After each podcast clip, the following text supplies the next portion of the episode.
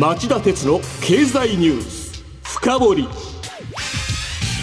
皆さんこんにちは。番組アンカー経済ジャーナリストの町田鉄です。こんにちは。番組アシスタントの杉浦舞です。今日も新型コロナ対策をして放送します。今日のテーマはこちら。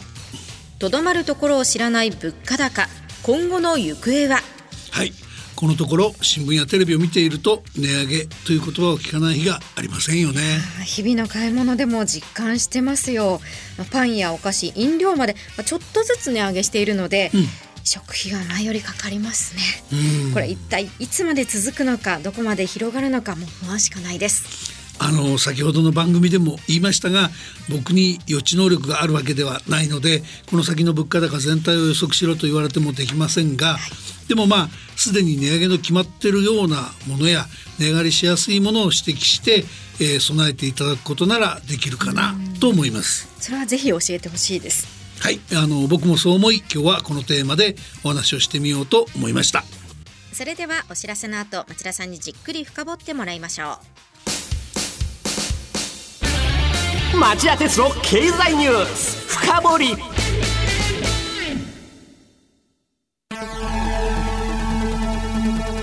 番組アンカー経済ジャーナリストの町田鉄です。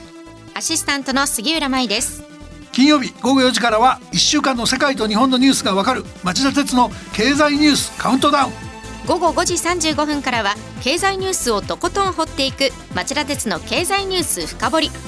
そして午後11時からはエコノミストにじっくり話をお聞きする町田鉄の経済リポート深掘り。金曜日にこの3本を聞けばあなたも経済エキスパートに早変わり。就職活動でも強い武器になりそうです。金曜日は忙しいあるいは聞き逃したという方も大丈夫。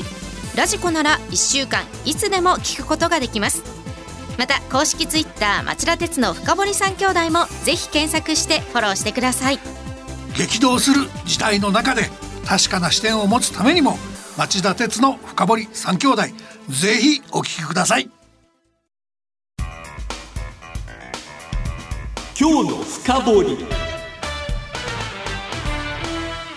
オープニングで町田さんはすでに値上げの決まっているものがあるとおっしゃってました、はい、まずはそこから教えてください。値上げが決まっているものは何なのかそれはいつからどれぐらい上がるんでしょうか？あの2つありまして電気料金と小麦を原料に使っている食品の価格ですね。まあ、どちらも生活に直結しますのでこれ頭の痛い話ですがではまず電気料金から聞かせてください。はいあの沖縄電力を含めて全国10の電力会社どこも同じような傾向ですがまずは東京電力ホールディングスのケースを紹介しましょう。はい東電は一般的な世帯の8月分の電気料金を7月に比べておよそ250円高い9120円前後にする見通しです。これはまあ日本経済新聞社の試算なんですが、はい、そうなると値上げは12ヶ月連続で通算の値上げ幅は3割に達する計算です。1年で3割もじわじわ上がってきているのでそこまでとは思ってなかったんですがこれどうしてこんな風に値上がりするんですか？そもそも電気料金は国が規制していて電力会社が自由に値上げすることはできないことになっています。はい。とはいえ一部の料金については3ヶ月から5ヶ月前の発電用燃料の輸入費の増減分を電気料金に転嫁して、えー、調整できることになってます、はい、つまり今回について言えば今年の3月から5月の原油 LNG 液化天然ガス石炭の、えー、輸入価格の平均を参考に電気料金を決めるので8月分の電気料金が先ほど申し上げた水準で上がると見られるわけです。これ同じような傾向ということでしたが他の電力会社はどうでしょうか？えっ、と中部電力もおよそ230円上げて8750円程度にする見通しだし、あと北海道電北海道電力も値上げする見通しです、はい、各社とも燃料高に円安も加わっており、電気料金は秋以降も高止まりすることになりそうです。我々の家計や企業活動を直撃しかねないですよね。さらに値上がりするんではなくて高止まりなんですか？はい。あの先ほど電気料金は国が規制していると言いましたよね、えー、その影響があるんです。あの先に規制の中身を説明しちゃうと燃料代の値上げ分のうち電気料金に転嫁できる金額に上限が設けられているんですねで実はこの結果関西電力や東北電力九州電力など7社は今月つまり7月に転嫁できる金額の上限まで値上げ分が達してしまうので8月分はもう値上げができない見通しなんです。なのでまあこれら7社については8月分は値上げではなくて高止まりになります。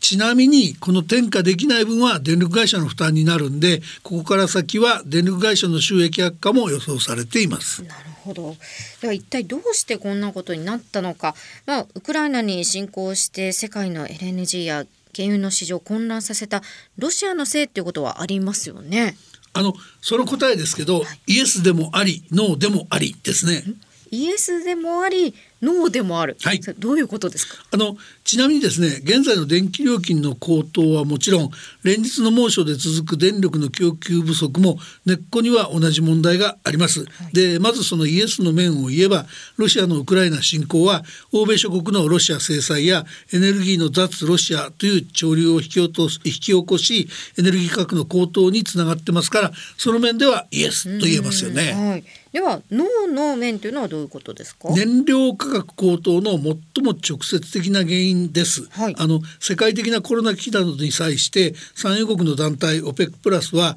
えー、生産量を絞りました。そして回復期に入って需要が増えていても一気に増産せずにちびちび増産していた。はいえー、このため、えー、原油をはじめ燃料価格の上昇傾向はウクライナ侵攻以前から存在していたと言えるんですね。でさらにもう一つが円安。あの化石燃料は輸入に依存してますからこのところの急速な円安で電力会社に膨大な為替差損が生じてその分輸入代金が膨らむということも起きてるんです、はい、まあ、つまりロシア問題もちろん大きいんですけど他にも世界経済の回復に伴う需要の拡大とか円安とかいう原因があるのでロシアだけの責任ではないというふうにも言えるわけですね。3つも原因が重なってるわけですね。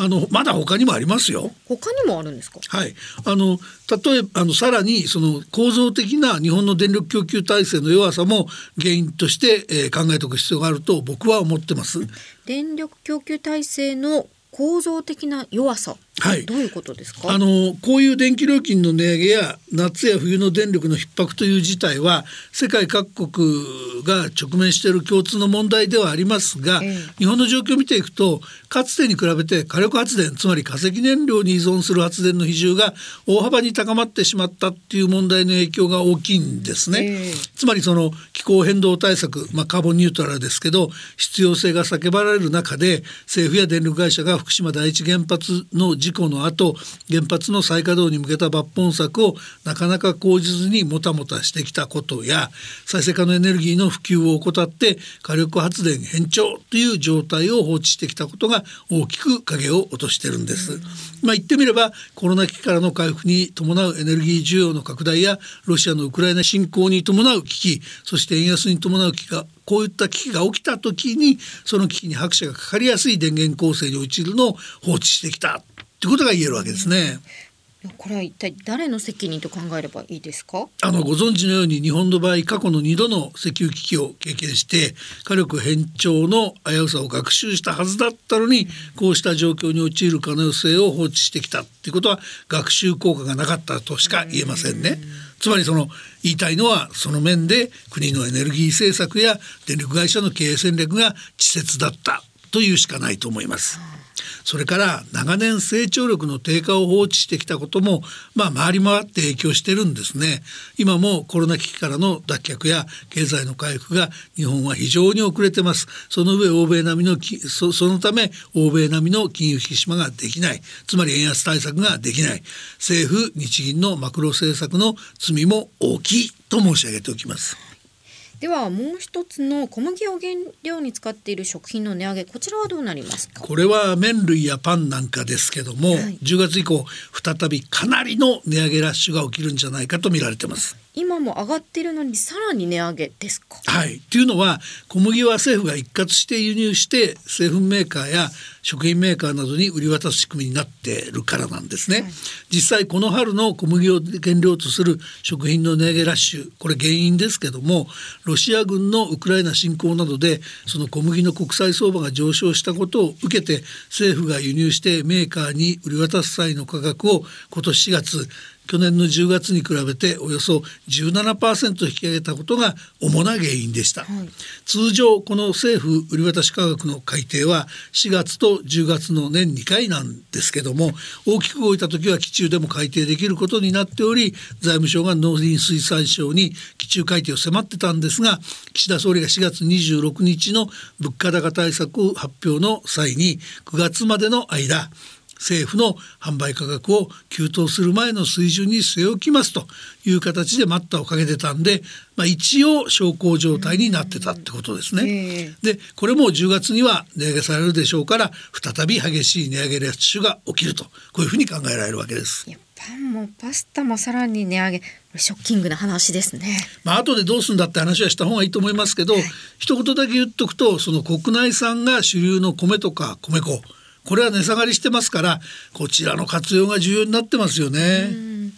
次に値上がりしやすいものと言いますと何ですか？当たり前ですけども円安コロナ危機に伴う物流の混乱コロナ危機からの回復に伴う需要の急増そしてロシアのウクライナ侵攻による混乱の影響を受けやすいといえば輸入品や日本企業が海外で生産しているものですよね。はいで特にこれまで大きく値上がりしているものっていうのは今後もそうした影響を受けやすい可能性がありますよね。具体的にはどういったものが当てはまりますか？はい杉浦さんにそう言われると思ってこれ総務省統計局の5月分の消費者物価指数の統計から拾い出してリストを作ってみました。はい、1年前の5月と比べて圧倒的に上昇が目立つもののリストで上昇率もつけてありますんで杉浦さんから紹介してください。はい、あこちらですね。はい、まずは光熱水道料金燃料の関係です。灯油25.1%都市ガス代22.3%電気代18.6%ガソリン13.1%といったところが目立ってますね、はい、続いて目立つのが食品です。玉ねぎ125.4%食用油36.2%リンゴ34%マグロ16.6%調理カレー11.4%ポテトチップス9%外食のハンバーガーが7.6%あとは耐久消費財のルームエアコン11%住居の外壁塗装費5.2%、えー、宿泊料5.2%なども値上がりが大きかった品目です。そうですね。うん、それにしてもこの値上げ一体いつ落ち着くんでしょうか？いや正直なところ当面収束のめどは立たないですよね。ウクライナの戦闘が終結し中国のゼロコロナ政策からの立ち直りがあり、えー、アメリカの、えー、労働市場の逼迫が解消されるなど世界経済を取り巻くさまざまなそのインフレ要因が取り除かれないと物価の沈静化を期待することは難しい状況にあります。国内産の値上がりとはあまり縁のない米や米粉を使うとか不要不急の出費は抑えていくといったことも重要になってきます、はい、ただそれよりもまあ政策的な話ですけどこうした状況を乗り切るためにもっと重要なのは賃金の上昇、これが、えー、生活や社会不安を抑えるための切り札として一番重要だと僕は思います。以上今日の深掘りでした今晩11時からの町田鉄の経済リポート深掘りは日本経済研究センターの伊集院敦史首席研究員に町田さんがインタビューします。それでは今夜11時に再びお耳にかかりましょう。さようなら。